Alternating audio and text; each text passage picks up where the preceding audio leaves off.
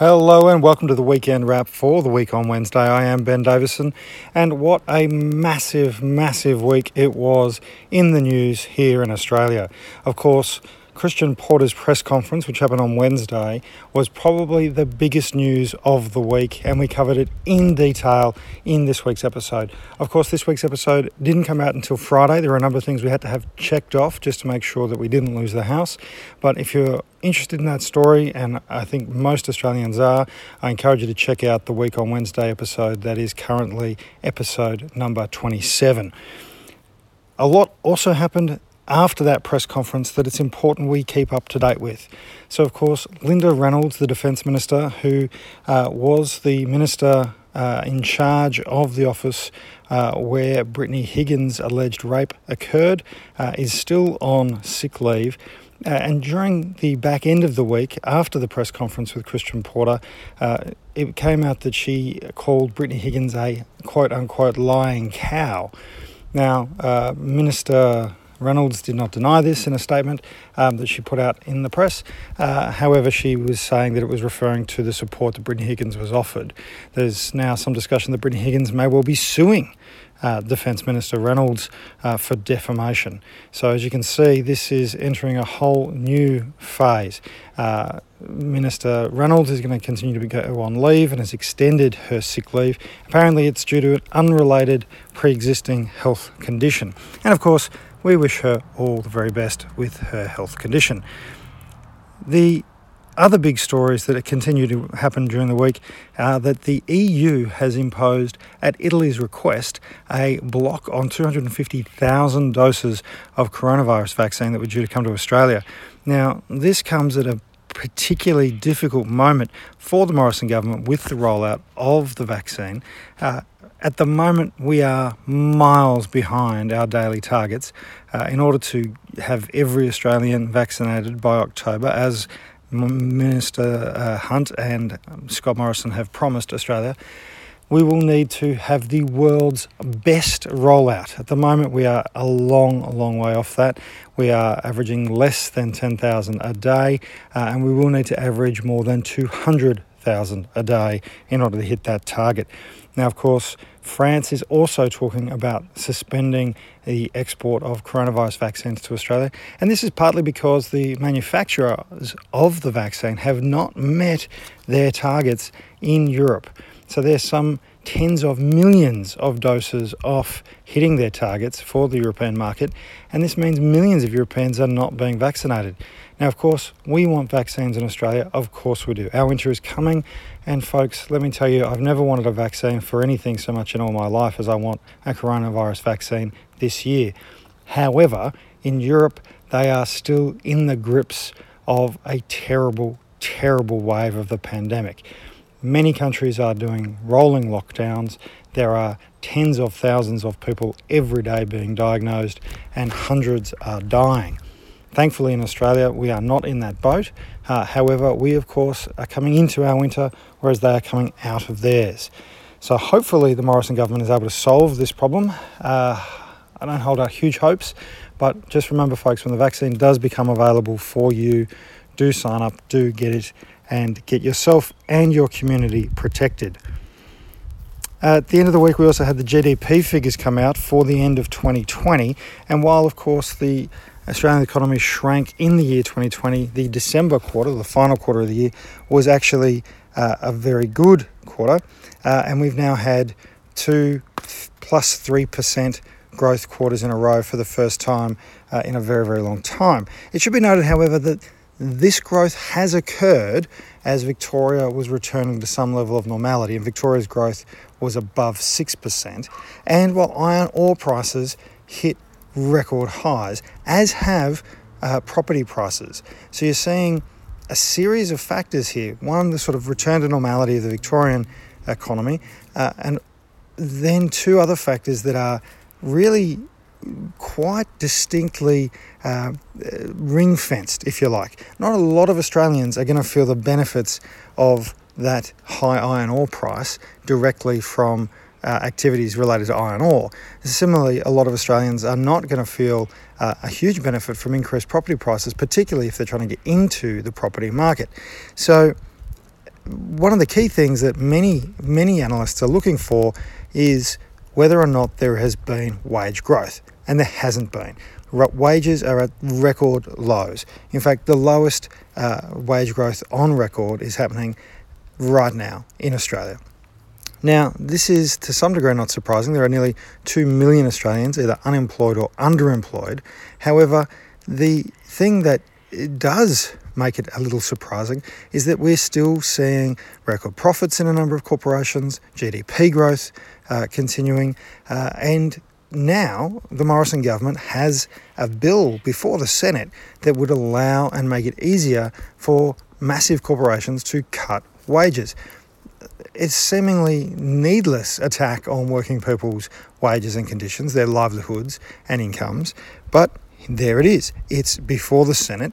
It's likely uh, to be voted on one way or another uh, before the end of this month, even though Christian Porter, as people will remember from his press conference, has gone on leave, and it now falls to Michaelia Cash, the former Industrial Relations Minister, although I do believe the title at the time was Workplace Relations Minister, uh, who not only was a terrible workplace relations minister, let's be perfectly frank about that, a terrible workplace relations minister, she also impeded, well, perhaps not the legal definition of impeded, but certainly refused to cooperate with an AFP investigation into her office.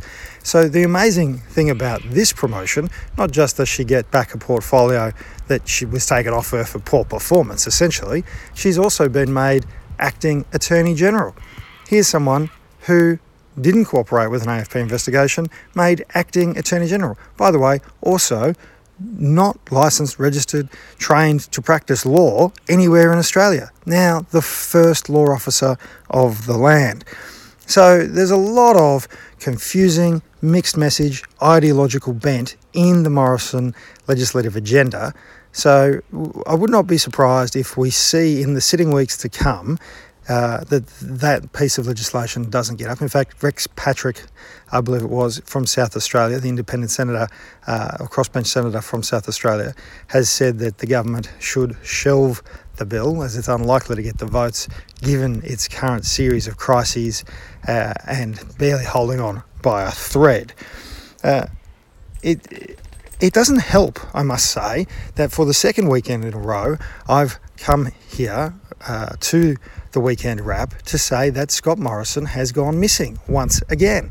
This is a government in the midst of a crisis, a series of crises, really, and yet the Prime Minister has disappeared, has essentially taken a long weekend. Now I get it, it's a long weekend in Victoria, and I'm certainly looking forward to a sleep in on a Monday morning. However, the Prime Minister shouldn't be missing at a time when the nation is in crisis. He has two senior cabinet ministers who are on leave uh, for what amount to uh, sexual assault, sexual rape al- uh, allegations, cases, issues, uh, and the and the associated health uh, impacts on them uh, about those issues. He Mardi Gras was on uh, Saturday night in Sydney. He could have said something positive about that. This, of course, is a Prime Minister who quite famously campaigned against marriage equality uh, and quite famously absented himself from the chamber so he would not have to vote to make it law, uh, a vote which did get up, thankfully. Uh, he could have said something supportive of the LGBTIQA plus community for Mardi Gras. He did not simply uh, radio silence. Today is also Clean Up Australia Day. Uh, he could have taken a photo, even for that. You know, you would think Scott Morrison, Scotty from marketing as he's commonly called, would love the chance to take a photo of himself picking up some rubbish in a creek uh, outside Kirribilli. But no, he hasn't even done that. It's very difficult to see how Morrison continues to cling on to power. And of course, the Michaelia Cash promotion, anyone who follows Australian politics will know that Michaelia Cash from WA, like Christian Porter, uh, and when Christian Porter steps away, Linda Reynolds steps away, that leaves a pretty big WA sized hole in the Morrison factional power structure. And despite Michaelia Cash's clear lack of qualifications to be acting Attorney General and clear poor performance as Industrial Relations Minister in the past, the factional reality for Scott Morrison has been he's needed to appoint someone from WA, and hence Michaelia Cash gets that gig. Will he show up on Monday or will he, in fact, be taking a day off with Victoria? It's hard to know with Scott Morrison at this point, frankly. Clearly, a man who is not dealing or coping very well with the multiple crises that his government is facing. We still have no sense of what he will do with the Aged Care Royal Commission report, uh, and certainly no sense of any real structural reform. Uh, we'll see what happens in the rest of the week. And of course, this week uh, will probably be, for many people, the start of the last fortnight of JobKeeper payments, as JobKeeper is set to end in the middle of March.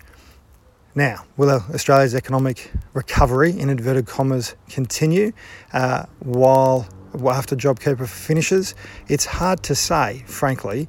Uh, Scott Morrison and Josh Frydenberg think it will, I think that Australians who've kept their jobs and reduced their spending during the pandemic will dig deep into their pockets and start spending big.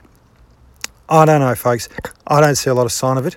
I know that at a financial level, there's lots of talk about inflation uh, through the bond market and stocks and a whole range of issues there, which I'm not going to go into today.